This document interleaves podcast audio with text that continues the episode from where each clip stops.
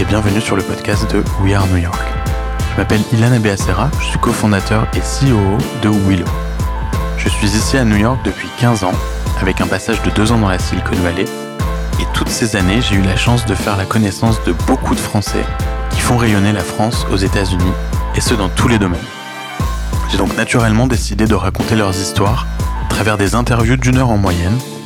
Ils viennent du monde de la tech, de la mode, ils sont aussi de grands chefs étoilés ou des manias de l'immobilier. Ils ont tous en commun cette secret sauce et des parcours atypiques que nous allons tenter de décortiquer ensemble épisode après épisode. Vous allez voir, ça vous donnera souvent envie de croquer le monde. Mon objectif est de montrer que les États-Unis sont un marché accessible, mais aussi de vous prouver que nous les Français, nous avons ce petit je ne sais quoi. J'espère que ce podcast vous plaira car je le mène avec passion. Et merci d'avance de le partager, de le noter et de le commenter si c'est déjà le cas. Alors à tout de suite dans un nouvel épisode de We Are New York.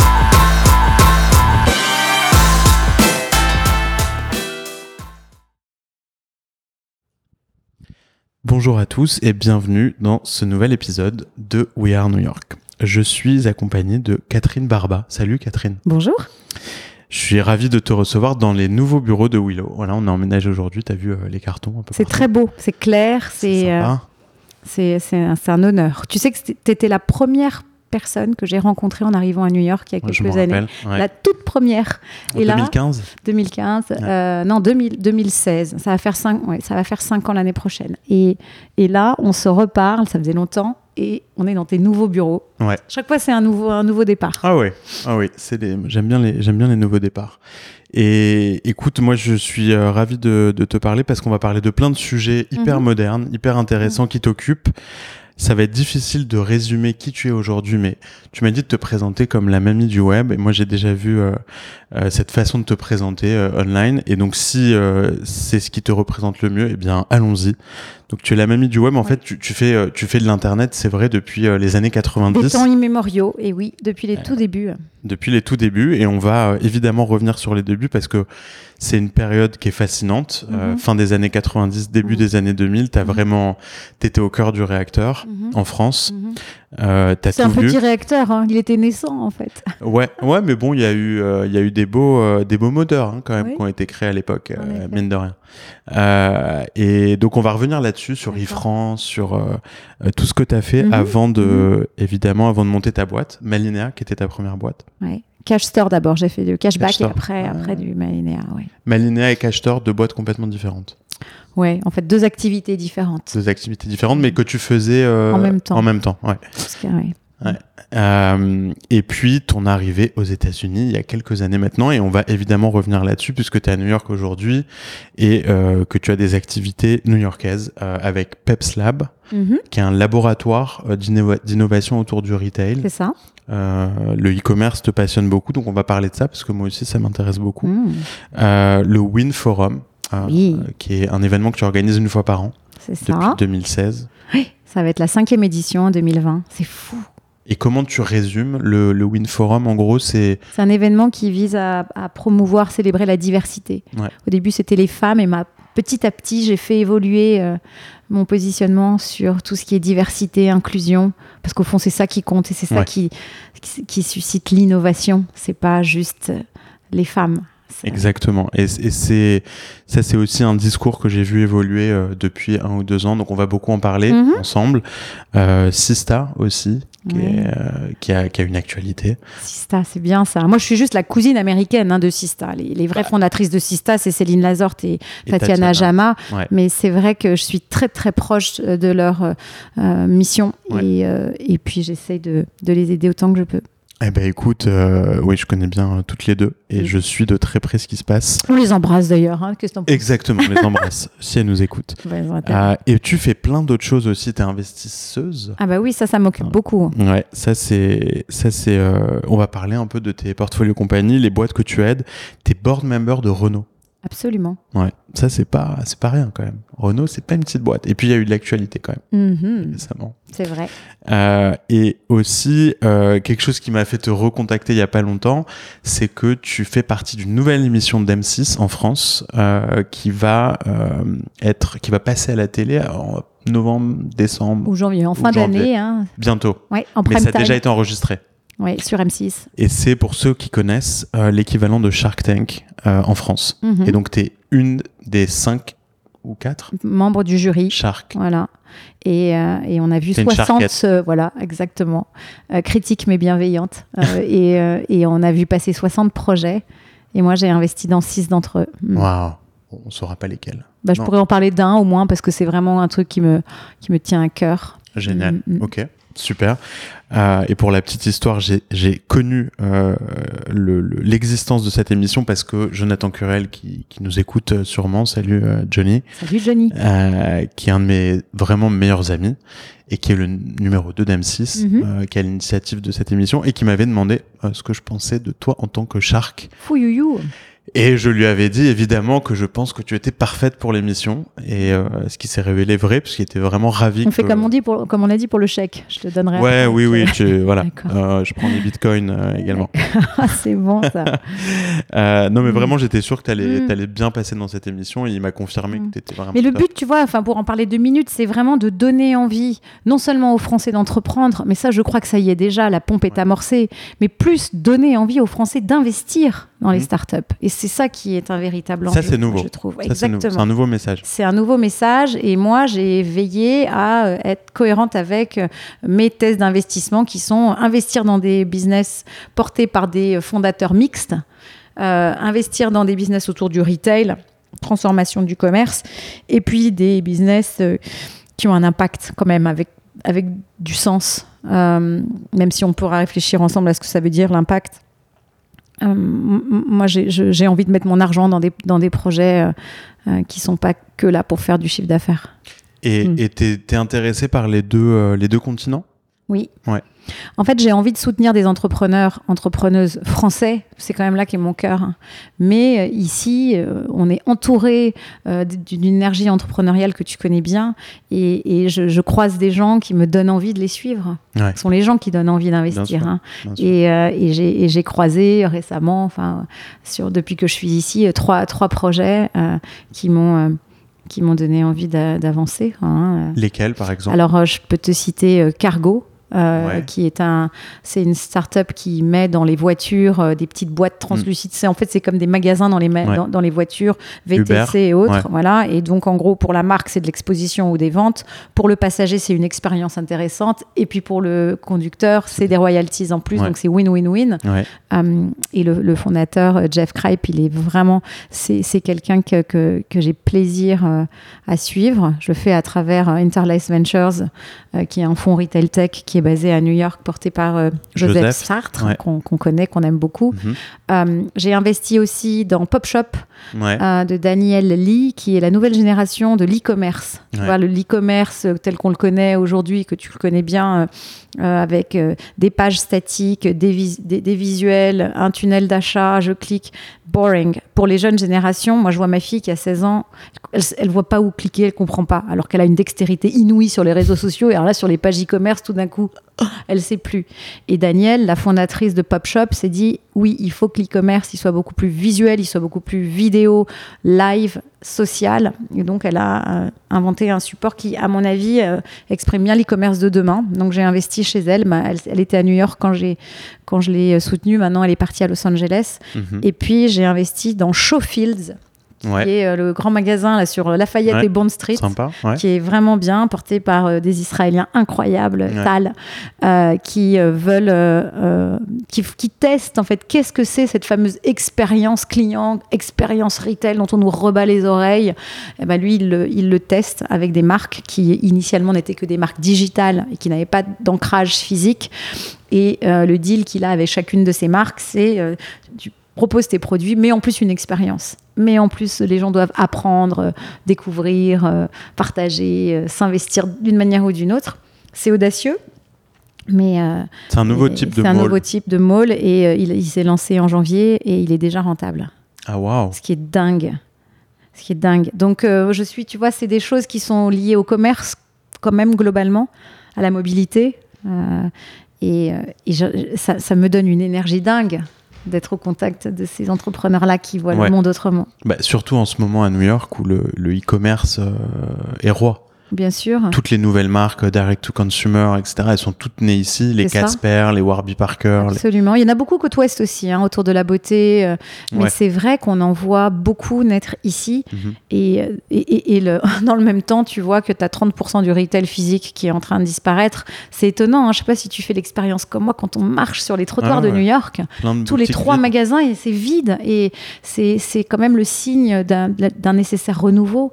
Euh, mais toute l'innovation et toutes les bonnes idées que j'ai pu voir sur les cinq dernières années, c'est auprès des marques direct-to-consumer, c'est sûr. Hein. Super, bon écoute, on a vite parlé de, ça, mais on va revenir en arrière. Dis donc, bah j'aime bien. Bah tu me fais voyager dans le temps. Ah, on voyage, on voyage. Mm. On revient dans les années 90. Donc toi, tu es diplômé de l'ESCP. Voilà. Euh, grande école de commerce euh, française, parisienne.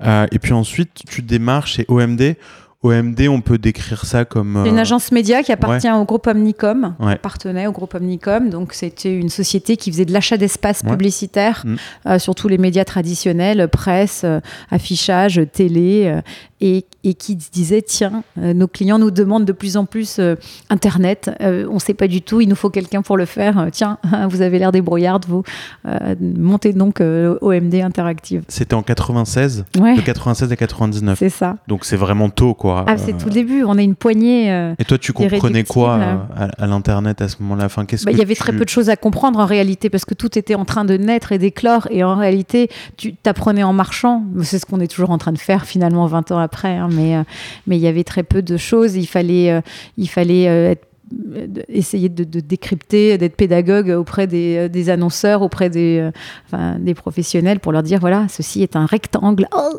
ça s'appelle une bannière, oh, et puis on peut cliquer dessus, d'accord? Tu vois, c'était quand même assez simple, mais avec inventer un, modèle économique. À l'époque, on vendait du coup pour mille, finesse pour mille impressions. Enfin, et euh, enfin, c'était c'était un monde. tu sais, le tout début de quelque chose, c'est toujours assez exaltant en fait. Bah bien sûr. Et toi, toi, as tout appris en fait.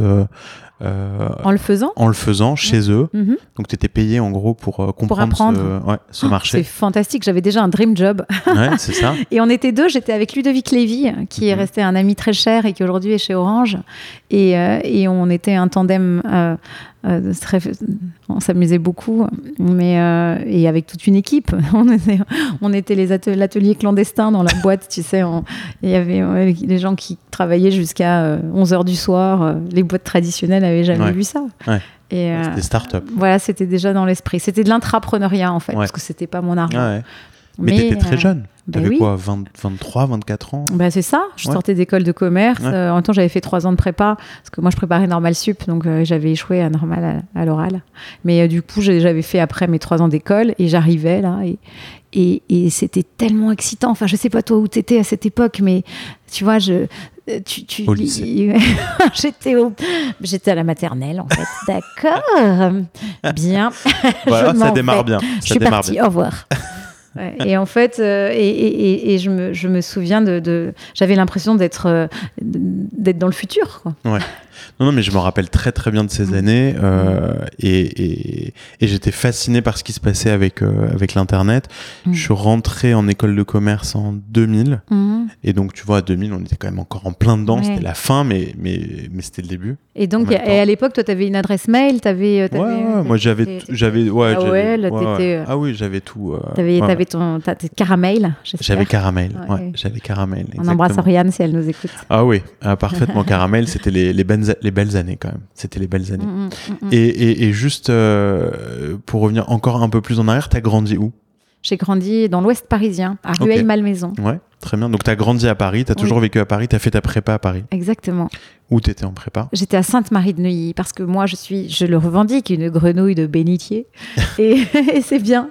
J'étais dans mon élément là-bas à Sainte-Marie. j'étais à Danielou avant, tu vois, donc c'était un truc hyper cato aussi de sœur. Et euh, mais j'en ai des souvenirs euh, super. Et donc j'étais à Sainte-Marie et je faisais Hippocagne-Cagne en fait. Hein, et, euh, Comment de Hippocagne-Cagne tu termines à l'ESCP Parce que quand tu es admissible à Normal, tu es admissible, à l'époque j'étais admissible à l'ESSEC et à l'ESCP et j'avais pas envie de j'avais pas envie de, de, sortir de Paris, la pauvre fille qui avait peur. Euh, non, tous mes amis étaient intramuros et du coup euh, je me suis dit bon bah de toute façon c'est foutu, j'étais tellement dépitée. Moi je me voyais prof de philo, j'avais envie de faire des choses et, c'est voilà, ma vie était finie, quoi. Donc, euh, foutu pour foutu, bah oui, allons faire une école de commerce. Et en fait, ça m'a sauvé. c'est toujours un mal pour un bien, la vie. Bah, Mais ça, tu le, sais qu'après. Tu le sais eh qu'après. bien sûr. Mm. Et génial. Donc OMD, on termine en 99. Qu'est-ce qui te fait rejoindre e-France, qui était une des grandes pépites euh, Oui, c'était un des top 15 des sites e-commerce qui hébergeait des pages perso, l'ancêtre des blogs. Voilà. Et, euh, et à l'époque, moi, j'achetais de la publicité euh, sur tout un tas de sites, dont le site e-France. Et puis pour me remercier, bah, son fondateur m'avait invité à déjeuner. Son fondateur Marc Simoncini. Tout à fait. Et, Tous. Voilà, et à la fin du déjeuner, il m'a dit Viens, ça te dit d'être directeur général de la boîte ah, directeur général. Et j'ai dit Ouh là là, je ne sais pas ce que c'est, mais ça me plaît. 25, 26 ans, quoi. Hyper jeune. Et, euh, et, on, va, on va rentrer en bourse, on va faire des trucs extraordinaires. D'accord. Et en fait, tu sais, ce sont les gens qui, qui font ton, chemin. Hein. Tu le sais, c'est comme toi, ton histoire, j'imagine. Et je suis rentrée au bureau et euh, j'ai dit à ma patronne d'OMD que j'aimais énormément. Voilà, je, il faut que je parte. C'est, c'est pas une option. Et je me rappelle qu'elle avait voulu rencontrer Marc pour savoir si j'étais en bonne main pour la suite. Et elle m'avait dit, mais si tu veux faire autre chose, mais je, je, finance, tu veux créer une entreprise, je te la finance. Et ça avait été un déchirement, hein, comme souvent quand on... Voilà, tout choix est un renoncement. Mais euh, j'avais bien fait. Je savais pas trop où j'allais, mais ça avait du sens pour moi. Ouais, c'était le bon moment. Et raconte euh, en résumé cette, cette expérience chez e-France. Vous êtes passé par... Euh, euh, des grands moments. Mais c'était la folie d'Internet de, début 2000, quand toi, tu étais encore à l'école, si tu veux, c'était euh, euh, les, les Je rentrais au CP, je rentrais au CP en fait. Au CP avec, voilà, avec Madame Capdevielle et tu apprenais à écrire. et moi, pendant ce temps, j'étais j'étais dans une entreprise qui, qui avait beaucoup d'audience et qui était parti pour rentrer en bourse et qui finalement euh, se retrouve en discussion pour être acheté par des grands noms et qui finit par être euh, acquise euh, par Vivendi Universal. Euh, qui avait une vraie stratégie à l'époque. Ouais, tout à fait. Juste la, quelques, une semaine avant l'explosion de la bulle. C'était, je pense, une des vraiment premières grandes ventes euh, d'internet de l'époque. Hein. C'était quoi le, bah, c'était, en, francs, mais c'était plus d'un milliard. Euh, et, et, pour un site qui avait de vrais assets, hein, qui avait qui avait de l'audience, qui avait une belle technologie, qui avait un, qui avait un nom ouais un peu pourri, hein, e-France, mais l'idée c'était de le merger avec Vis-à-vis, qui à l'époque était détenu par Visa, voilà, qui avait donc une belle vitrine. Euh, euh, et, et, en fait, la, la greffe n'a jamais prise parce que à l'époque de, de, mémoire, euh, vis-à-vis était détenu à 50% par Vivendi et 50% par Vodafone. Et les, deux actionnaires ne sont jamais tombés d'accord. Et du coup, Vivendi s'est retrouvé avec un très gros site payé relativement cher, dont il ne faisait pas grand-chose. Et moi, ça avait été mon jackpot. Ah. Et toi, tu avais, avais, des actions de, de e-France. J'avais des BSPCE et, Donc ça a changé, ça. a changé ma vie. Ça a changé ma vie parce que ça m'a. Je ne sais pas si j'aurais eu la moelle d'entreprendre si j'avais pas eu ce matelas derrière. Je mhm. ne Je sais pas. On refait pas l'histoire. J'avais ça dans. J'ai cette audace dans en moi, c'est certain, et cette envie de faire, de défricher, d'explorer, comme tu l'as aussi. Mais je sais pas si euh, sans cet argent, je me serais pas dit j'ai moins à, perdre. Ouais. ouais c'est. Mm. Donc euh, merci. merci, merci France. Et au final, à cette époque, mm. euh, est-ce que tu en as beaucoup qui ont gagné de l'argent euh, Des entrepreneurs de cette première vague? Bah, Parce qu'il y en a beaucoup qui ont explosé après. Il y en a quand même qui ont réussi à s'en sortir avant. oui, oui, il y en avait. Bah, tu, on parlait d'Oriane Garcia, il, y avait, il y avait eu les Paki France, il y avait Patrick Robin, qui avait vendu Régie Online, euh, il y avait euh, Loïc Lemeur. Enfin, tu vois, il y avait. J'aurais de parler des dinosaures. Mais c'est. Donc, oui, je pense qu'il y avait eu des et, ce sont aussi des gens qui derrière sont devenus investisseurs, euh, donc euh, qui ont. Ils sont tous restés finalement dans l'écosystème. De façon, voilà, de façon vertueuse, tu vois. C'est vrai que quand tu reçois, tu as envie de donner, c'est c'est assez naturel en fait. Et, euh, et moi, j'ai une grande tendresse pour pour les gens, enfin pour cette époque. j'imagine. Mm. j'imagine. Et puis, et puis même si c'était n'importe quoi, la bulle a quand même remis les choses, l'éclatement de la bulle a, a, remis les choses un peu dans l'ordre. et voilà, on s'est dit que c'était difficile de, faire des revenus sur un, sur un Excel sheet et que voilà, il fallait aller chercher des clients. Enfin, repartir sur des fondamentaux de bon sens. Hein. Mais euh, grande époque. Et quand, quand, quand e-France s'est vendu, toi, tu as rejoint Vivendi ou tu es parti tout de suite après Tu as rejoint Vivendi eh combien de temps? Alors moi j'ai une capacité inouïe, c'est que les choses qui pas terribles, je ne m'en souviens pas. C'est, je sais pas, c'est mon cortex qui est magique. Je me souviens pas. Euh, je me souviens juste que c'était euh, pas drôle. Ouais. Mais comme toute session en fait, hein, c'est, c'est étonnant parce que quand tu crées ta boîte, t'as qu'une envie, c'est de la vendre un jour. Euh, enfin pour la plupart. Et, et, quand la vente se fait, c'est, finalement bah, tu as gagné de l'argent et c'est super ou pas d'ailleurs, mais, mais, mais ton quotidien est beaucoup moins exaltant. Et c'était à mourir d'ennui, en fait. C'était compliqué. Et on retournait dans les rouages d'une société monolithique, euh, très pyramidale, euh, organisée, et puis surtout qui était euh, très inquiète de ce qui allait se passer avec toutes ces participations, dont pas, grand, pas, pas beaucoup d'entre elles gagnaient de l'argent. C'était compliqué, tu vois. Et puis c'était post-bulle. Du coup, mm. entre-temps, il y a la bulle qui est arrivée. Waouh, ouais, qui a, qui, a, opéré. Donc, qu'est-ce qu'on fait euh, Exactement. Et puis, euh, est-ce qu'on fait des synergies les uns avec les autres C'était une période. Euh, ça m'a, ça m'a résolument donné envie. enfin, donné comme étoile du Nord la simplicité. Je, je fuis tout ce qui est complexe depuis. Quand, quand tu étais, euh, étais, chez Vivendi, euh, et du coup tu voyais l'Internet euh, naître et en même temps disparaître pour renaître, mhm. c'était un peu cette phase-là, hein, des mhm. années quoi, 2001 jusqu'à 2003, on va dire, 2004. 2001-2003. Ouais. Et, c'était. Euh, Toi, tu croyais toujours enfin, tu, tu... En fait, c'est une époque. Euh, en fait, tu, tu, deviens un gestionnaire de compte d'exploitation, euh, tu es dans du reporting, tu es sans cesse en train de faire des réunions dont tu ne sais même pas quelle est l'issue. Enfin, moi, j'ai un souvenir d'une période, donc je te dis, terriblement complexe, qui est passée vite, et, mais qui m'a conforté dans l'idée que j'avais j'avais envie d'entreprendre, en fait, de créer ma boîte. C'était ça que je voulais. Et donc, en quelle année tu crées Cash Store? 2003. 2003. Donc, euh, bon, on commence un peu à sortir la tête de l'eau, mais ça mhm. reste quand même des balbutiements. 2003, mhm. euh, de mémoire, c'est les débuts de Facebook. Ouais, même pas. Il n'y avait pas encore Facebook. Ouais. Non. Euh, donc et, ouais. Et c'est le début de l'e-commerce en France en fait. Tu vois, à peine, c'est-à-dire même aux États-Unis. Euh, on est encore dans une période où euh, on s'inquiète de que la carte bancaire en ligne, c'est dangereux. Bien sûr, ouais. Tu vois, il y a beaucoup de fantasmes et de peurs autour de la vente en ligne. les sites e-commerce, faut pédaler pour y accéder parce que techniquement, c'est pas là. Euh, il y a à l'époque le site de la Redoute, euh, le site de la Fnac, et 3 Suisses. Il y en a, une poignée, mais c'est extrêmement. Amazon. Voilà, Amazon, bien sûr. Ils étaient déjà en France en 2003. Non, il y avait Amazon.com. .com, ouais. Et c'est vraiment la genèse de l'e-commerce. Mais euh, je, moi, ça me fascine d'emblée, tu vois. Être chez soi, pouvoir acheter, et tout et être livré chez soi. Mais Et l'infrastructure logistique, elle était comment à l'époque la, poste était déjà présente. Donc tu commandais hein, quelque chose, tu le mhm. recevais combien de temps après bah, C'était très très long, hein, je... aussi long que le chargement d'une page. Oui, c'est ça. Tu vois, mais, mais, mais tout se mettait euh, en place en même temps et, euh, et très vite, oui, tu réalises que, que la logistique, euh, la supply chain, c'est le cœur, c'est ça la clé de l'e-commerce, c'est ça la clé d'un modèle. C'est compris. Et de la, ouais et de la satisfaction du client. Mais, euh, et donc, je me dis, qu'est-ce que je vais pouvoir inventer ou faire pour encourager l'achat en ligne, qui est extraordinaire. En plus, moi, j'étais enceinte à cette époque, donc forcément, tu vois, je, je, pesais une petite baleine et j'avais du mal à me déplacer. Et je me disais, c'est formidable de pouvoir tout bah recevoir chez soi. Ah bah oui. Mm, mm.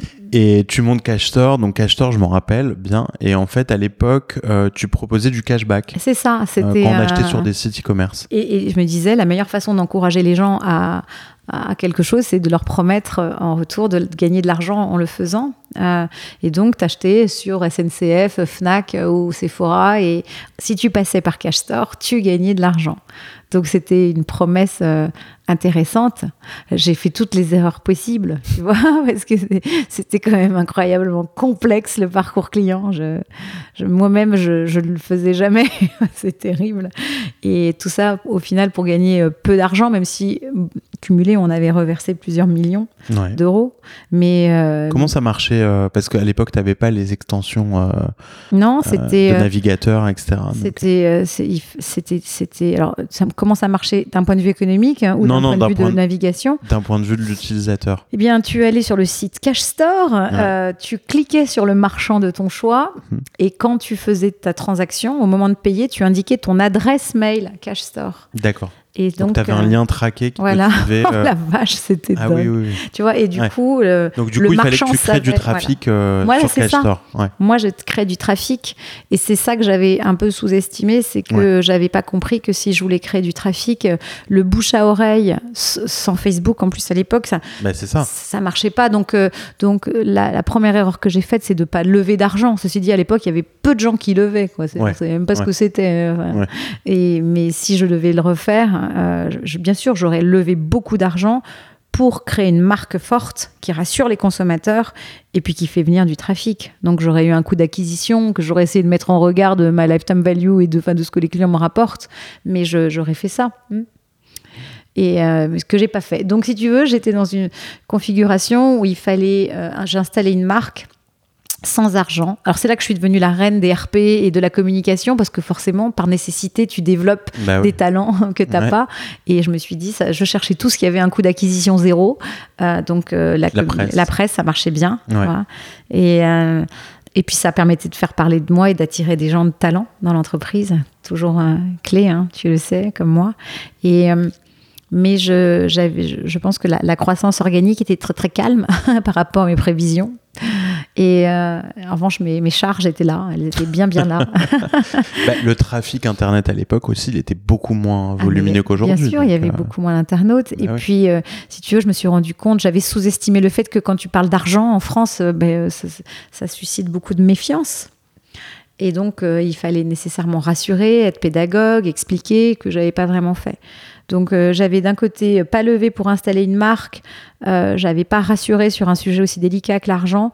Et puis j'avais un parcours client assez compliqué. Mais malgré tout, miracle de, de l'aventure humaine, euh, j'avais réussi à fédérer un demi-million d'utilisateurs dans cette base Cash Store, ce qui est énorme. énorme. Avec un coût d'acte vraiment proche de zéro. Quoi.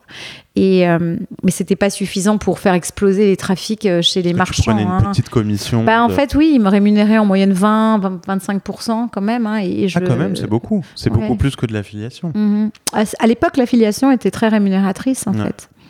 Et c'était le début.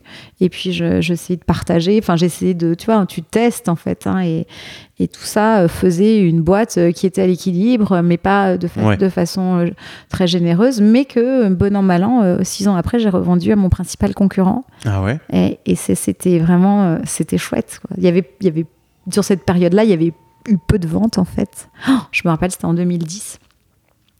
Et, euh, mais il y avait quand même un problème de modèle économique dans cette boîte parce que moi, je gagnais de l'argent sur les ventes euh, alors que j'envoyais pas mal de trafic malgré tout vers les sites e-commerce qui avaient une piètre conversion en vente. Ouais. Je sais pas ce que c'est aujourd'hui un taux de conversion e-commerce correct. Tu dirais que c'est quoi, toi, euh, sur un site e-commerce Toi, par exemple, quand tu fais tes prévisions. D'un nouveau client? Ouais, ou d'un. Bah, je sais pas si on fait la différence, mais en moyenne, entre les visiteurs et les acheteurs sur ton site, tu c'est quoi C'est 3% Ouais, j'allais dire entre 2 et 5%. Ouais, c'est ça.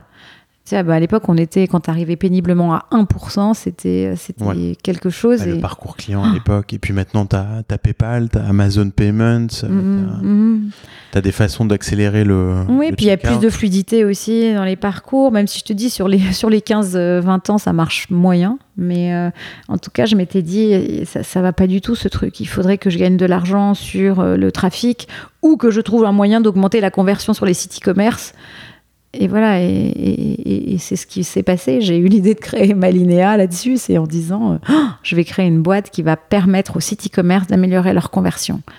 Parce que c'est crucial. donc en même temps que Cashstore Oui. Euh, et donc du coup... Initialement, c'était pour améliorer mes revenus sur Cashstore. Ouais. Et puis c'était la même euh, structure ou c'était deux boîtes différentes? C'était la même structure. Malinéa possédait Cashstore, mais tu vois, c'était vraiment deux entités différentes avec deux équipes différentes. Et euh, T'arrivais à gérer les deux euh ben, euh, Je l'ai fait pendant quelques années où jusqu'à un moment il y a un conflit d'intérêts en fait. Et c'est là que j'ai commencé à vendre l'un et puis deux ans après l'autre. Donc tu as quand même vendu les deux ouais. ouais. Ah, c'est chouette. Mais tu vois, c'était vraiment, surtout après avoir travaillé avec euh, un entrepreneur aussi extraordinaire que Marc, euh, tu as besoin de faire les choses par toi-même. Même si c'est petit, même si c'est c'était important pour moi de faire cette aventure, d'apprendre, euh, voilà, sans lever d'argent, en, avançant. et, c'était, je, suis, je suis fière de cette aventure, tu vois. Et puis j'ai gardé des liens extraordinaires avec les équipes. Il y en a plein qui sont chez Google aujourd'hui, il y en a qui ont créé leur boîte, euh, et euh, c'était tous humainement des valeurs sûres. Bah, dans ces années-là, euh, CashTore, c'était probablement une des boîtes dont on parlait le plus. Bah oui, parce que je te dis, moi j'avais appris, dès que je voyais un média, j'allais pleurer misère et je me roulais par terre pour être dedans, pour qu'on parle de moi. J'étais là, mais du coup, j'avais écrit un bouquin sur l'achat en ligne, même pas peur, avec plein de trucs assez rigolos. Sur la couverture, tu voyais une, dompteuse avec un lion qui, était censé me représenter. C'est marrant, n'importe quoi. J'avais écrit des, rapports sur, euh, sur le euh, Noël en ligne et comment. Euh, tu vois, je, trouvais plein de moyens en fait de faire parler de ce site à travers des moyens détournés. Euh, j'avais organisé le Cyber Monday, j'avais importé ça des États-Unis, qui était une énorme fête. Oui, je me rappelle bien de ça. C'était sympa. Et tout était bon pour rassurer sur l'achat en ligne pour que les gens aient envie de le faire et puis pour faire parler de cash store. Donc on en parlait de façon c'était démesuré par rapport aux quelques millions d'euros de chiffre d'affaires qu'on générait tu vois. Mais mais c'était euh, c'était un bon exercice ça a marché. Mm. ça a marché. Et euh, donc Là, tu finis donc euh, ces deux, on va dire, vraies startups que tu as montées. Exactement on va fast forward, on va aller jusqu'en 2015, 2016. C'est ça, parce que c'est en 2013 en fait que j'ai fait la session au fondateur de vente privée, ouais. à VP maintenant. Ouais, VP. Donc tu vois, c'était et après il y a eu deux ans qui correspondaient au temps de, bah, il fallait faire euh, son temps dû. Hein. et Le vest in peace, on appelle ça. C'est ça, et c'est un chemin de croix quand même, hein. mais euh, mais c'est t'apprends des choses. C'est aussi une expérience. Exactement. Et puis, euh, et ça m'a encore une fois confortée dans l'idée que je suis faite pour être chez moi. J'ai besoin de ça et, euh, et que d'inventer euh, mon métier. J'ai du mal à, à, vivre dans des cadres que j'ai pas moi-même fixés, en fait. Ouais. C'est ça les vrais entrepreneurs. Je sais pas, oui. Et alors, qu'est-ce qui t'amène à New York? Parce que tu as fait toute ta mhm. carrière en France, à ce stade, tu as une belle carrière. Mhm. Euh, et pourtant, tu changes mm, tout, on redémarre à zéro. Dingue. Alors, Il y a deux choses. La première, c'est que, euh, voyant que je dépérissais pendant ma période post-vente, mon mari euh, me dit on va partir deux mois aux États-Unis, on va découvrir les grands espaces, etc. Et, et donc, c'était une façon de prendre de l'air, d'aller chercher du souffle ailleurs. et ce voyage m'a beaucoup marqué et j'ai découvert la beauté de ce pays. Quoi. Qui, enfin, que je, je, connaissais déjà, mais pas sous cette forme-là. Et puis la deuxième chose, c'est que j'ai été invitée euh, par l'administration euh, Obama à l'époque à un voyage d'entrepreneurs. On était 50 entrepreneurs du monde entier, un par pays. Et moi, j'étais, je sais pas pourquoi, il m'avait choisi moi pour la France. Et je suis partie six semaines euh, à faire un tour des États-Unis sur le thème entrepreneuriat et innovation. Et donc, euh, on a visité, on a rencontré dans plein de grandes villes américaines euh, des entrepreneurs, des grands, un des fondateurs de Nike. Enfin, tu vois, j'ai vraiment, c'était dingue ce truc, un cadeau. Avec Obama? en fait, je ne l'ai pas rencontré à l'époque, mais il y avait des gens de, de, son, de son, gouvernement, mais c'est lui qui finançait, qui finançait ce programme. C'est dingue. Et je sais pas ce, qui, ce que si ça, il y a eu d'autres chanceux comme moi, mais euh, et je suis restée en contact avec les gens euh, euh, qui, qui l'ont fait. Tu vois, il y avait des gens du Brésil, de l'Inde, extraordinaire. Et, et, ça, ça m'a vraiment, évidemment, ça m'a donné envie de, de venir. C'est arrivé un an après vente privée en fait. Et ça, plus le voyage avec mon mari et ma fille, ça, voilà, c'était, j'étais prête. Donc vous aviez tous les trois envie de, mm. de venir tenter l'aventure. Mm. Ta fille, elle avait quoi? Elle était en sixième, oui, elle avait 10-11 ans. Et elle, elle n'a pas eu peur de, de changer bah, de, de pays La pauvre, elle n'avait pas trop le choix. Hein. et, bah, 11 ans, on commence à avoir un peu son, son opinion. elle avait beaucoup pleuré de quitter ses amis, mais... Euh, mais ils sont jamais vraiment loin aujourd'hui, tu vois, on n'est jamais mais oui, évidemment. Euh, et, et, mon mari, lui, avait vendu sa boîte, euh, puisque c'était le cofondateur de Believe, qui est maintenant dans le Next 40. Et, euh, et donc, il était, il était prêt, à, me suivre, et on s'est dit, on est parti. Nouvelle aventure. Enfin, c'est moi qui ai dit on part. C'est pas bien d'ailleurs. Je, tu vois, j'ai appris ça aussi. Euh, de tous les enseignements que j'ai tirés de cette période, c'est euh, quand tu, quand tu engages comme ça ta famille sur quelque chose d'aussi important qu'un déménagement à l'autre bout du monde, euh, faut, faut pas forcer. quoi. J'ai forcé, c'est moi qui ai forcé. Et du coup, ça a été très difficile dans notre famille, dans, dans mon couple en fait, hein, parce que mon mari n'avait pas envie d'être là. Il devrait préféré aller à Miami peut-être ou ailleurs, tu vois. Là il avait envie des États-Unis, mais pas forcément à New York. Je disais, mais à Miami, chérie, il y a la crise du textile, les maillots de bain sont tout petits. mais euh, j'ai pas envie de. Qu'est-ce qu'on va faire là-bas Ouais, Paris-Miami, ça peut être un peu. Ouais, puis je, j'avais. Je sais pas, je me, je me projetais pas du tout.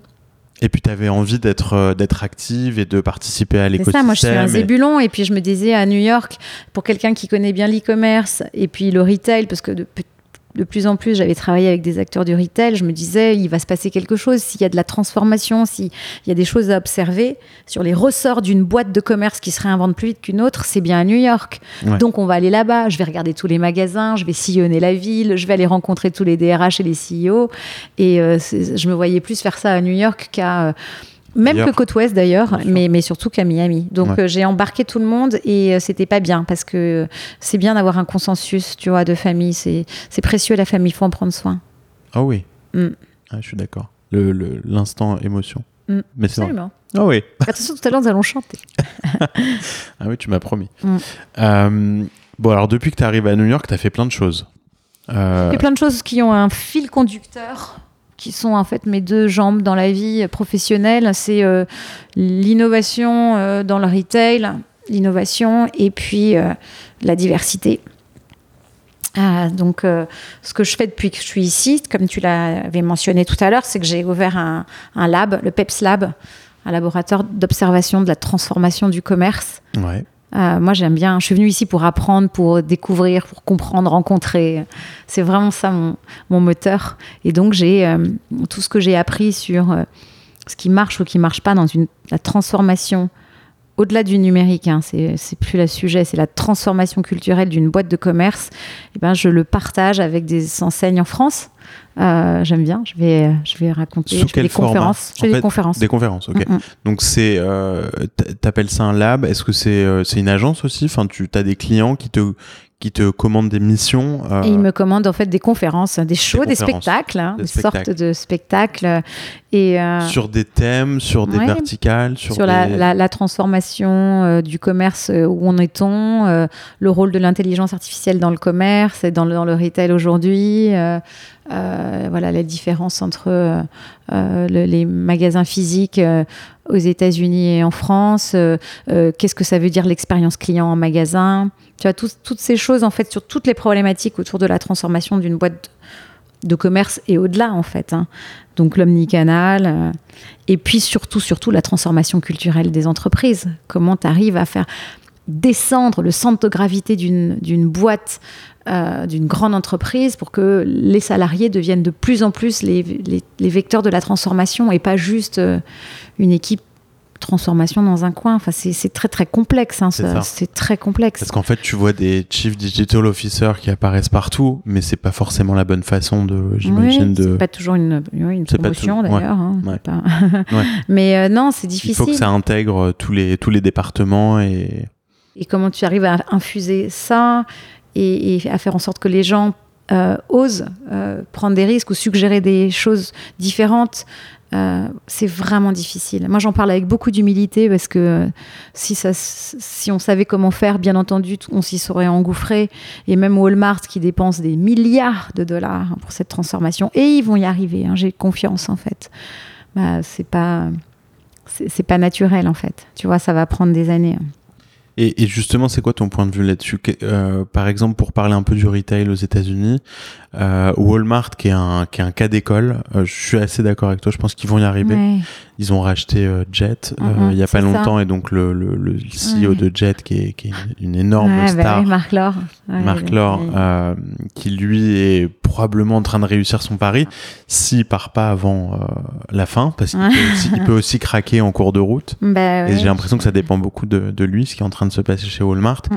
Euh, mais comment tu vois l'évolution du retail? Donc on parlait des, endroits à New York, euh, de, tous ces magasins vides euh, dans les mhm. grandes artères. Mhm. Euh, c'est des dizaines et des dizaines de milliers de dollars perdus par les propriétaires de ces, de ces boutiques. Et pourtant, ils veulent pas négocier, ils veulent pas baisser les prix. C'est fou. Hein. alors d'un côté, tu as le... Ça, ça les sont les propriétaires. Et puis de l'autre, tu as, as, les enseignes euh, qui essaie de donner une raison aux clients de bouger de leur canapé aussi confortable que celui sur lequel nous sommes assis pour aller euh, en plein mois de décembre, janvier, février, où ici il fait moins 15 euh, dans un magasin. Pourquoi? C'est quoi mon reward quand j'arrive dans un magasin, tu vois? Et aujourd'hui, j'ai pas trouvé la réponse.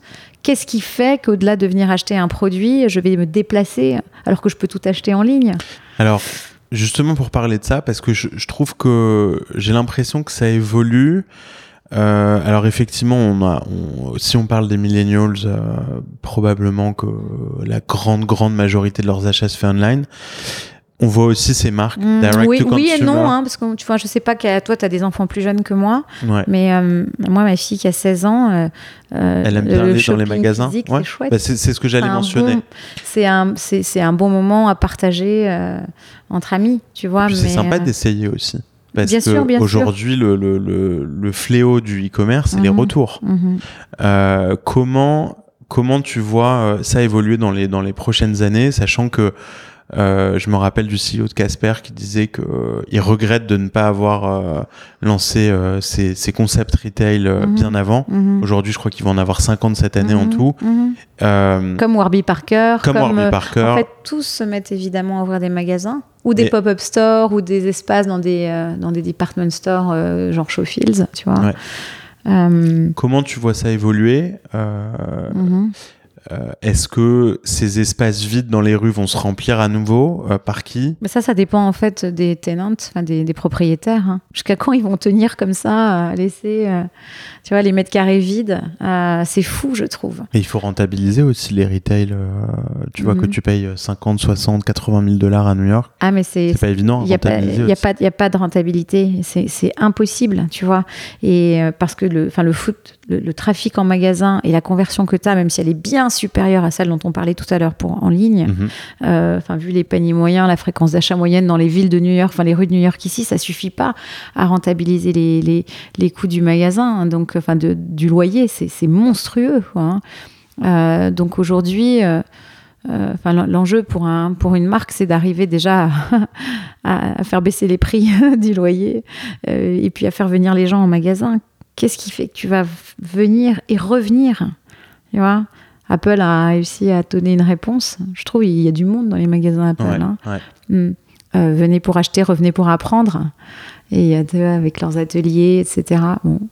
Mais, euh, Nike, hmm. Nike est pas mauvais hmm. non plus. Non, ils sont bons. Lululemon, sont, ils font des choses aussi parce qu'il s'y passe quelque chose.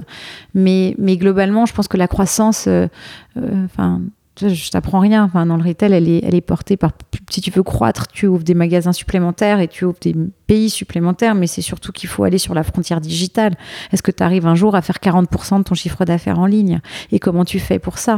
Est-ce que tu arrives vraiment à fédérer une communauté sur les réseaux sociaux hyper engagée qui fait qu'à chaque fois que tu vas lancer un nouveau produit, même c'est une problématique pour toi, ça. Euh, avant même de lancer un produit, moi je suis convaincue qu'il faut que tu crées une communauté. C'est la première chose. Et c'est ce que j'ai appris des boîtes dans lesquelles j'ai investi. Et tu arrives à une communauté qui fait 50, 80, 100, 150 000 utilisateurs. Et après, tu lances ton produit, une nouveauté, n'importe quoi. Là, tu es à plus de 10, 10 de taux de conversion. Euh, et les gens sont tes ambassadeurs. Donc, euh, moi, je crois que la. Moi, je viens du numérique, hein, donc euh, je, je, je, crois beaucoup au digital pour grandir pour toutes ces marques du physique. Et tu crois justement au, donc mhm aujourd'hui le, le, bridge entre le digital et le et le offline et le offline il est, il est pas il est pas encore complètement euh, évident je trouve. il l'est pas et de l'agent de cette de ce, de ce, fil rouge sont les vendeurs en magasin tu vois et aujourd'hui euh, ils sont payés au lance-pierre il y a un turnover de malades oui. l'expérience elle est mauvaise. c'est nul.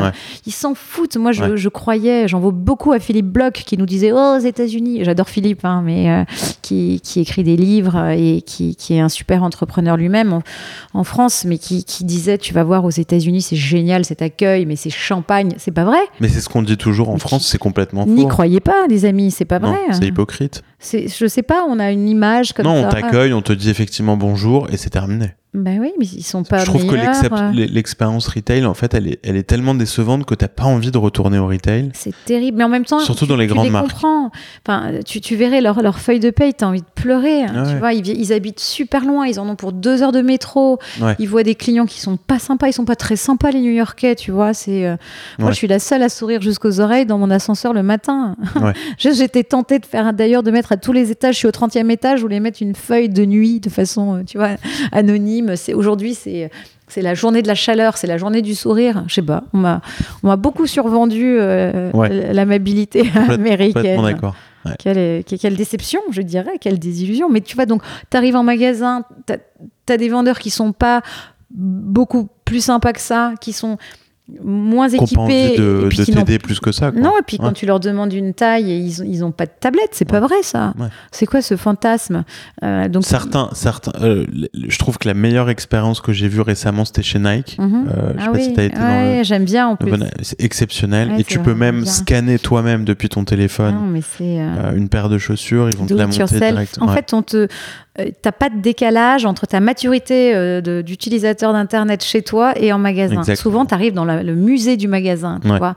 Et donc, les, vendeurs, moi, je leur en veux pas parce que j'ai envie de les prendre dans mes bras, en fait. Mais et, je pense que tu vois, s'ils avaient euh, la possibilité de eux-mêmes, on, les rémunérait sur le fait de créer une communauté en disant ce soir, enfin, ou à, 14 h je vous donne rendez-vous, je vais vous présenter un nouveau produit qu'on a mis en ligne, qu'on a mis en, rayon, et tu toute la communauté communauté qui les, qui les suivent, qui en live vidéo, ils montrent, ils disent tiens regarde c'est ça le nouveau produit, nanana. et toi tu swipes et tu peux l'acheter. Ça, ça, ça, ça serait un. Il faut les équiper, il faut les former, les équiper. Ah, c'est, enfin, il faut, il faut. Hein. Si c'était simple, ça se saurait, mais euh, oh, est... c'est vraiment ma découverte, c'est que la, clé de voûte de cet omnicanal, c'est quand même beaucoup le vendeur. Et tant qu'il aura euh, la rémunération qu'il a, là, je ne sais pas très bien comment il va réenchanter l'expérience d'achat. Quoi.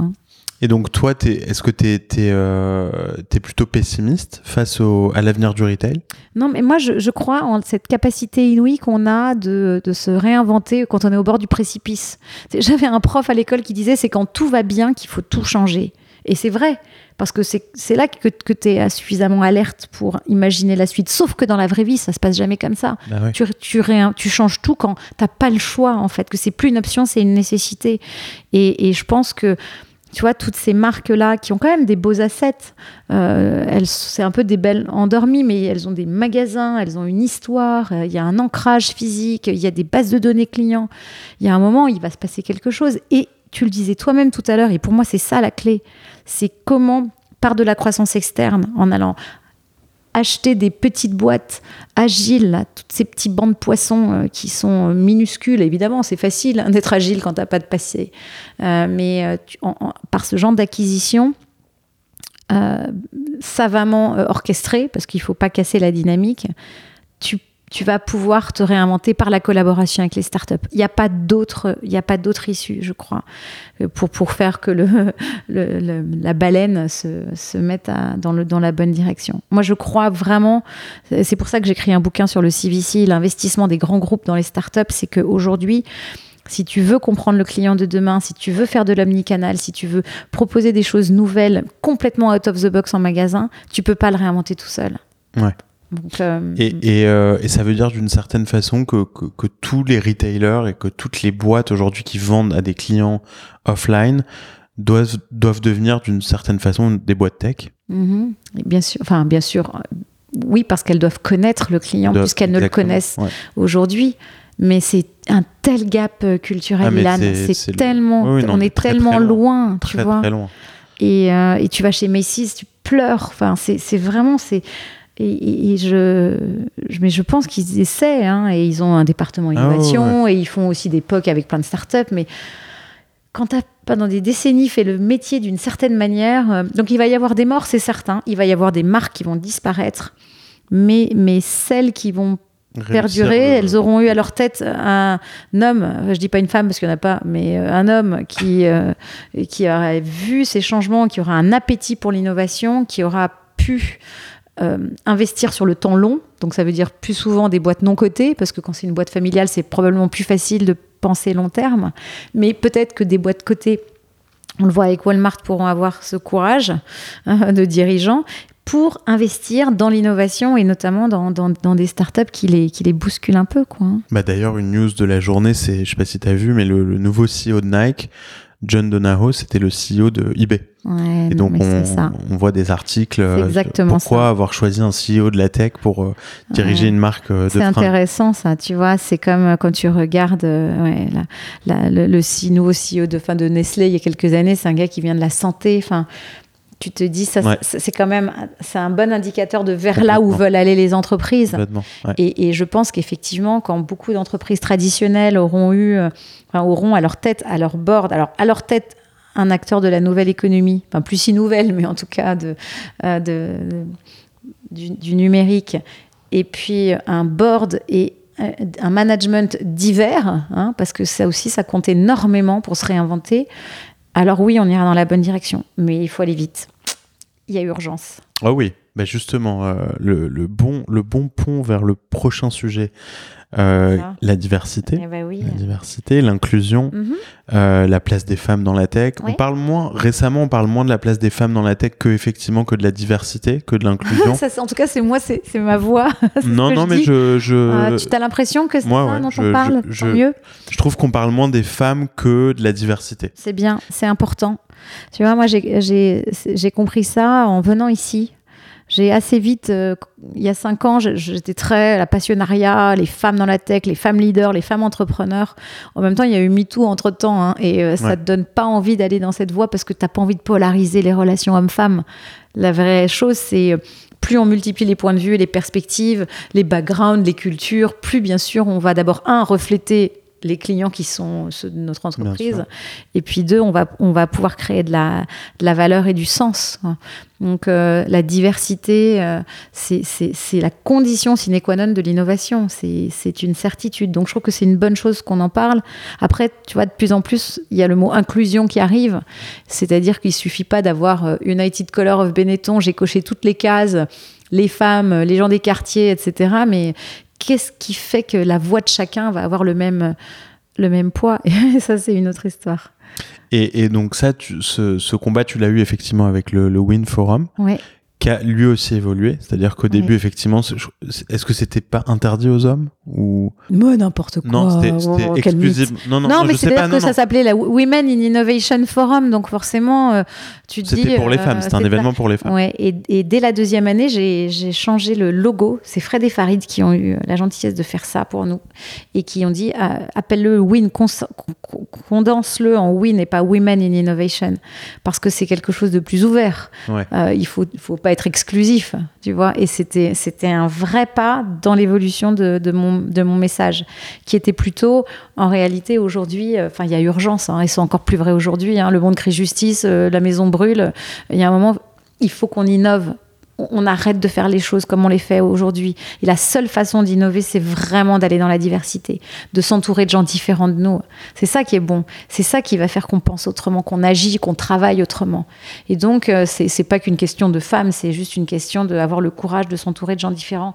Qu'est-ce que c'est difficile, ça aussi? Tu vois, c'est vraiment. Quand c'est pas naturel. Ben, ça l'est pas. Hein. On est, enfin, c'est difficile. Pour les enfants, ça l'est. Alors c'est ce que j'allais te demander. Est-ce que tu as l'impression que depuis que mhm. bah, bah, depuis le, le, Win Forum par mhm. exemple depuis euh, depuis trois ans, mhm. est-ce que tu as l'impression qu'il y a eu une évolution euh, dans le bon sens? Euh, alors, alors en France, oui, parce qu'il y a une loi. Il y a, enfin, en tout cas, il y a la loi, loi Copé-Zimmermann, au moins pour les boards, et ça ne porte que sur les femmes. Ouais.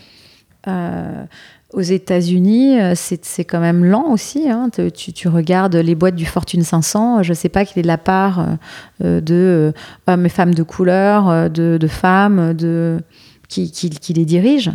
Il y, a beaucoup de mouvements, il y a beaucoup de voix, tout le monde s'exprime là-dessus, mais le résultat, il est quand même assez désespérant. Hein. Et c'est comme ça que Sista est arrivé en France en novembre dernier. Ça fait même pas un an, tu vois. Et il y a pas de, enfin, il y a un mouvement aux États-Unis qui s'appelle All Raise. Ouais. Et, mais je trouve que Sista est, peut-être je ne suis pas objective, mais beaucoup plus dynamique. Tu as suivi ce qui s'est passé la semaine dernière en France, c'est hallucinant. Près de 60 fonds d'investissement ont signé cette charte pour s'engager à ce qu'à 2025, 25% de leurs investissements aillent à des équipes mixtes femmes. C'est extraordinaire. Enfin, bravo les équipes fondatrices. Oui. Et, euh, je, trouve ça, je trouve ça bien, pas simplement parce que c'est une avancée sociale, mais parce que c'est c'est une condition de mieux comprendre les clients. voilà. Et est-ce que tu vois, euh, alors par exemple de ton de ton point de vue d'investisseuse, est-ce que tu vois euh, de plus en plus de femmes entrepreneurs? Euh. Tu vois de plus en plus de dossiers mhm. mixtes ces dernières années Oui. Parce que pour arriver à 20% des dossiers financés, c'est ça, c'est ce que dit mon mari. Il dit bah, si le pipeline il est a rien, tu vas avoir du mal à les trouver tes 25%. Ça, Mais oui, parce que moi je crois, c'est pour ça aussi que je veux prendre la parole sur ces sujets. Je crois beaucoup à l'exemplarité tu vois une nana, tu dis bon, elle a pas l'air euh, plus maligne qu'une autre, moi je vais faire comme elle. tu vois, c'est ça. Et ben je veux être comme elle. Moi aussi je veux créer ma boîte. Et moi aussi je veux la vendre. Et puis moi aussi je veux investir à mon tour. C'est comme avec les enfants. Enfin, il, il, faut montrer, il faut mettre le projecteur sur des unconventional leaders. Et est-ce qu'il n'y a pas quelque chose à faire avec les journalistes, par exemple euh, Est-ce que vous avez un travail avec les journalistes pour qu'ils mettent plus en avant Je pense à des émissions par exemple de, de, de BFM euh, qui va recevoir Tech Co par exemple, qui reçoit des startups Bien sûr. Est-ce que n'y a pas des chartes à Ils le font spontanément parce que comme il y, a, Sabrina à New York hein, qui, qui est euh, euh, en cheville avec Sébastien, euh, forcément, elle, elle, a cette, elle, est la voix des femmes et elle, elle veille à ce que ce soit plus ou moins équitable, tu vois. Donc, donc tu as l'impression que dans, le, dans les médias, pour le coup, il y a, y a une bah, certaine équité. Mm, ouais, enfin, il faut, faut, forcer les, faut forcer le trait. Hein. Et puis quand il y en a qui, qui mettent, qui, qui n'ont pas ce projets suffisamment à cœur, il faut, les, il faut les montrer du doigt. Mais tu vois, par exemple, tu parlais de Shark Tank français tout à l'heure. Euh, moi, pendant toute l'émission, tu verras, je, n'investis que dans des, que des sociétés de femmes, d'équipes mixtes, d'équipes, euh, enfin, pas classiques, quoi, on va dire. Euh, parce que c'est une façon de, de, de, se pousser et puis d'être cohérente avec mon engagement. Et quelle est cette boîte dont tu voulais parler justement, dans laquelle tu as investi euh, C'est euh, une boîte qui s'appelle Maze. Enfin, euh, ça c'est le nom du produit, mais ça s'appelle Studio Twins.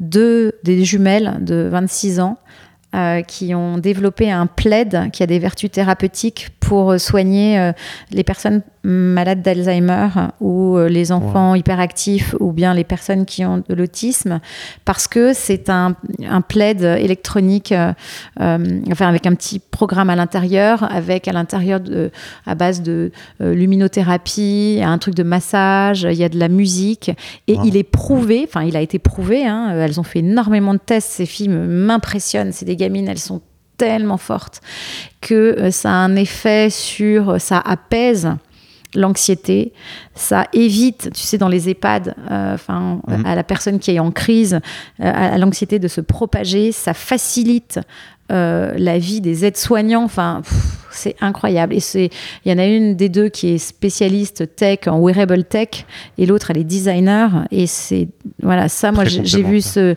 c'est fou, non? Et, ça c'est, c'est quelque chose qui me touche. Enfin, malheureusement, on est tous d'une manière ou d'une autre proche de quelqu'un qui a Alzheimer et oh, je, je, je, me dis, voilà la technologie tech for good, quoi. Voilà, on y est. Et en plus, portée par deux, deux femmes euh, super modernes. Et ça coche toutes les cases. Ça coche toutes les cases, quoi. Et donc, voilà, je suis, je suis fière de, de les soutenir. Mm.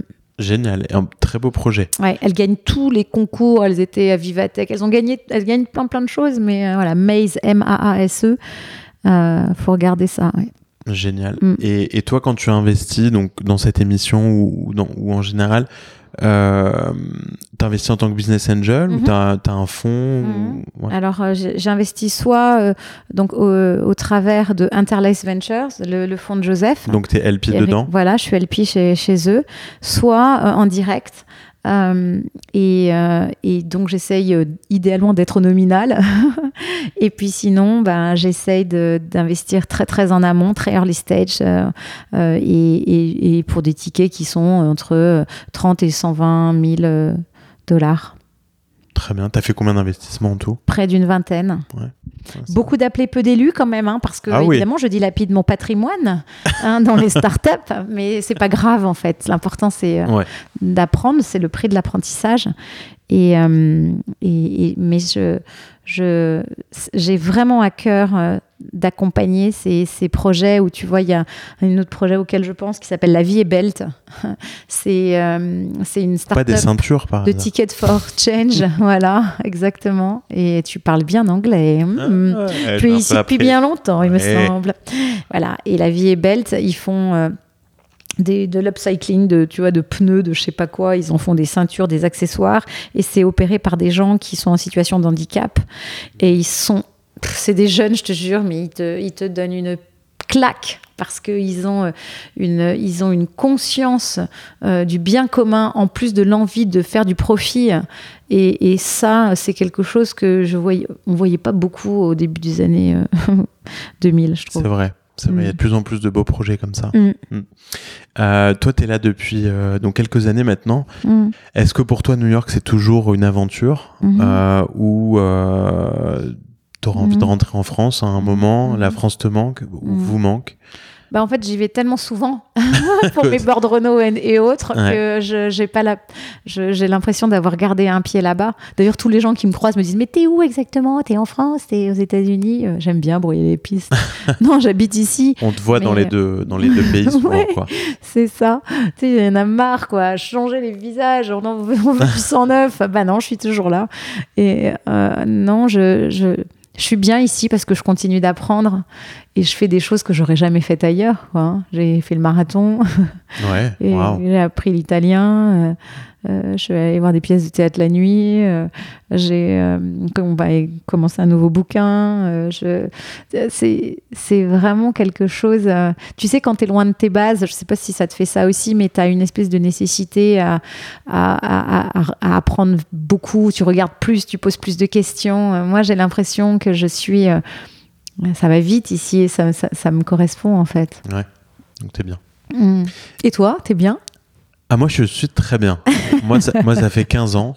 Donc, euh, moi, je. C'est dingue. Tu parles encore bien, français. Hein. Mm. Oui, bah, heureusement, ouais.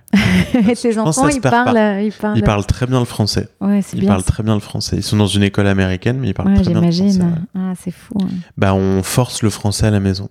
Hmm. Et, ils ont des cours de français en plus, donc ils savent lire, ils savent écrire. D'accord. Ma fille peut faire babysitting si tu veux. Ah, c'est pas tombé dans l'oreille d'un sourd. Bien, elle, est sympa, elle fait beaucoup de blagues. Hmm. en français. En anglais bien aussi. Hein. En anglais aussi. On, apprend bien vite euh, l'anglais. Ah, c'est beau. Yes. Euh, et je veux juste revenir sur euh, une chose dont on n'a pas encore parlé, mais donc tu es, board member de Renault. Mm-hmm. Ça, c'est assez, c'est assez impressionnant. Ça doit mhm. être euh, une expérience euh, exceptionnelle pour toi. Exceptionnelle. Je peux te dire que euh, j'ai appris, et là, j'ai fait un MBA de, board membership que je pourrais volontiers partager parce que c'est un autre monde. Quand tu as été toute ta vie, ou peu ou prou, entrepreneur dans la tech, tu n'as jamais eu des boîtes qui n'ont pas dépassé 40 salariés et tu te retrouves euh, au bord d'une entreprise euh, qui est un fleuron de l'industrie française, 183 000 salariés dans le monde. Et euh, waouh, c'est un comment, autre Comment ça s'est passé? Comment tu as rejoint le board de, Renault? Ben, Un jour, quelqu'un voilà, m'appelle et, et te dit voilà, il y, y, a un casting. Est-ce que vous voulez être dans la liste des X personnes Bah oui, pourquoi pas. Je ne conduis pas, mais pourquoi pas et puis ça tombe sur toi, en fait. Et, euh, et, je suis tellement euh, c'est intense. Hein. Hum, ma vie prend de la hauteur. Il y a des turbulences, enfin surtout depuis un an, tu vois, tout ce qui s'est passé entre la démission, enfin le départ de Carlos Ghosn, euh, le changement de direction, euh, la fusion qui n'a pas été euh, réalisée, le directeur général d'EMI.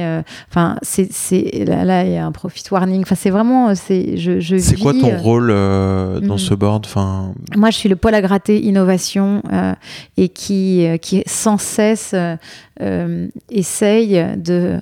En fait, j'essaye de faire monter le, quotient euh, digital des gens du board. Enfin, pas que digital, mais de dire aujourd'hui, vous êtes, on est tous dans le temps court, qui est le temps du courbe de bourse et du chiffre d'affaires et du core business. Mais ne cessons pas d'être schizophrènes et de nous projeter dans 10-15 ans parce que dans 10 à 15 ans, le métier d'un constructeur automobile ne sera plus de fabriquer des voitures et de gérer un parc automobile. Et, même si c'est epsilonesque le chiffre d'affaires que peuvent générer euh, la data, euh, enfin plein d'autres choses connexes, c'est ça qu'il faut regarder. Donc moi, c'est mon rôle et je suis la, la, seule en fait quasiment à tirer dans ce sens. Donc euh, génial. C'est mais j'ai appris tellement de choses, tu vois. Et euh, comment tu peux, au-delà d'être juste représenté euh, petit à petit. infléchir modestement, parce que bien entendu, aucun board member au monde n'infléchit le, le, le cours d'une boîte aussi, aussi immense que, que Renault, mais n'empêche, c'est poser des bonnes questions, mettre des bons jalons, créer un nouveau comité. Enfin, voilà, je, fais mon petit chemin. c'est passionnant. Ça, surtout, j'apprends en marchant. Et puis, j'ai plus peur. J'avais peur au début. Mais quand tu as peur, ça limite ta capacité d'action. Ouais. Et puis tu raisonnes mal, et puis tu te dis, oh, j'aurais dû dire ça, j'aurais dû poser telle question, mais je voulais pas passer euh, pour, une, pour une nunuche. Et en fait, euh, il faut, c'est pas grave. Et le board est mixte, d'ailleurs, de Renault Le board est mixte, euh, non, pas, pas, pas 50, mais 40. Et puis avec des femmes extraordinaires. Une japonaise incroyable, une chinoise, une la première femme d'affaires du Maroc, euh, là une femme qui dirige Thales. Enfin, c'est dingue. J'apprends la DAF de, de, Vivendi et ce sont mes, mes alliés. J'apprends en fait auprès d'elle. Je, suis la Benjamine. Hein. Belle expérience. Mm. Très, très belle. Mm. Euh, tu es aussi impliqué dans la, dans la French Tech à New York? Oui. Euh, tu passes beaucoup de temps là-dessus. Il me semble que je suis la présidente de la French Tech. Ah, carrément. mais oui, ah, carrément. Ah, bravo. Oui, pardon. je vais le mettre sur mon LinkedIn. Je vais le mettre. Non, merci. oui, oui, bah oui. Bah ça c'est ça c'est cool. Et mm. qu'est-ce que qu'est-ce que tu vois de sympa euh, qui se passe dans la French Tech à New York? Enfin, mm. euh, tu trouves qu'on a une belle euh, une belle communauté entrepreneuriale française. Il y a, des choses à améliorer. Il y a beaucoup de Français à New York. Il y a beaucoup, de startups qui arrivent et et elle, toi tu l'as vu avant tout le monde parce que tu es là depuis longtemps, mais c'est quand, tu as réussi des choses en France et que tu arrives ici, c'est quand même aussi une leçon d'humilité. Hein. Ah ça ne se passe pas du tout comme tu avais pensé. Et euh, bien sûr que tu dois tout refaire de, zéro quasiment. Donc c'est comment, euh, euh, d'abord on se sent plus fort quand on est à plusieurs, et, mais c'est comment ouvrir vers des clients américains, des VC américains, recruter des talents américains. Donc moi je pense que le vrai rôle de la French Tech New York, c'est d'ouvrir vers, vers ce marché. Quoi, Donc voilà. On va faire une fête le 17 décembre euh, avec plein d'amis. Enfin, c'est toujours franco-américain finalement. Non, mais hum, c'est une communauté. Euh, bon, après, il faut pas passer son temps dans les pinces-fesses. Hein. Quand on a sa start-up, on doit être focus et ne faire que ça. tu le sais. Hein.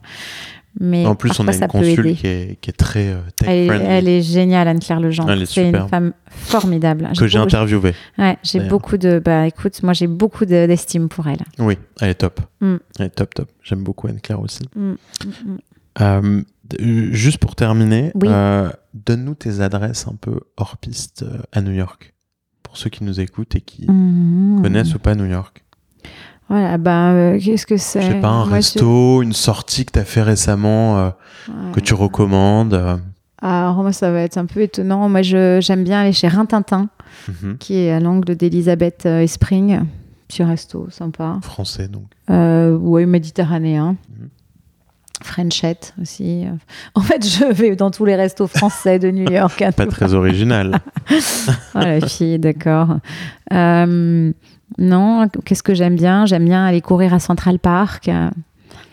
Euh, j'aime bien. J'ai découvert, euh, j'ai découvert euh, Upper West, une synagogue. Alors rien à voir. Moi, je suis catholique, mais tu sais, il y avait eu ce truc show up for Shabbat quand il y avait eu les fusillades de Pittsburgh ou autres. Et, et puis ma fille a, plein d'amis qui, font leur, qui ont fait leur bat mitzvah ou bar mitzvah. Et j'ai découvert une, une synagogue qui s'appelle Romemu R-O-M-E-M-U. Qui est quelle rue Qui est euh, vers euh, assez haut, en fait, hein, sur Upper West. Et c'est. Euh, alors, ça, ça reste mon expérience de ces dernières années. Le rabbin. C'est pas sur la 83e, non? C'est possible, ouais. C'est dans ma rue, ouais. Non, non, mais. J'avais vu beaucoup de monde venir. Mais c'est. J'ai une, une révélation. Enfin, moi, je te parle de ça parce que la, spiritualité, la foi a une place très importante dans ma vie. Mhm. J'aime bien en parler parce que c'est quelque chose qui, qui me constitue. Et, et j'ai découvert une communauté qui fait à la fois grandir l'intelligence et le cœur, quoi. Et et avec un rabbin incroyable. Et, euh, et ça m'a, voilà, donc je, c'est un endroit étonnant. Euh, ça se visite pas, hein, c'est pas un musée, mais, euh, mais c'est un lieu où, on peut aller le vendredi ou le samedi. on n'en ressort pas indemne, en fait. Ah on ressort plein d'une énergie. Ouais, j'y vais. et, et c'est, c'est, une... pour moi, la foi, c'est la joie. Hein, c'est une grande source de joie. Enfin, c'est un, c'est un souffle. Et, et, je l'ai trouvé là. Euh, et ça fait du bien. Quoi. Génial. Moi, je suis comme toi. très spirituel aussi. C'est bien et euh, c'est ça en fait. C'est la, spiritualité, c'est ce qui te permet de, finalement de respirer librement euh, et puis de, de, te souvenir que être en vie, c'est pas simplement maintenir ton corps en vie, mais c'est aussi de accueillir quelque chose de plus grand que toi, hein, quel, eh que soit le nom que tu lui donnes, mais l'altérité en fait, et puis de faire grandir ton cœur. Eh oui. Voilà. Et ça, c'est bien, de, bien de se souvenir de l'essentiel. Ah hein, avec tout ce business autour. Bon, c'est finalement que du business. Ouais, oui. Ah bah écoute, euh, sur ces, ces, jolis mots, Catherine, je te mm. remercie d'être passée aujourd'hui. C'était très sympa de, parler avec toi. Je te finis par une dernière chanson. Après, on s'en va. Allez, vas-y. Me dicen el desaparecido. Cuando vengo ya se ha ido. Volando vengo, volando voy, deprisa, deprisa, rumbo perdido. Cuando me buscan nunca estoy, cuando me encuentran yo no soy el que está enfrente porque ya me fui corriendo más allá. Wow, je, attends, je pose.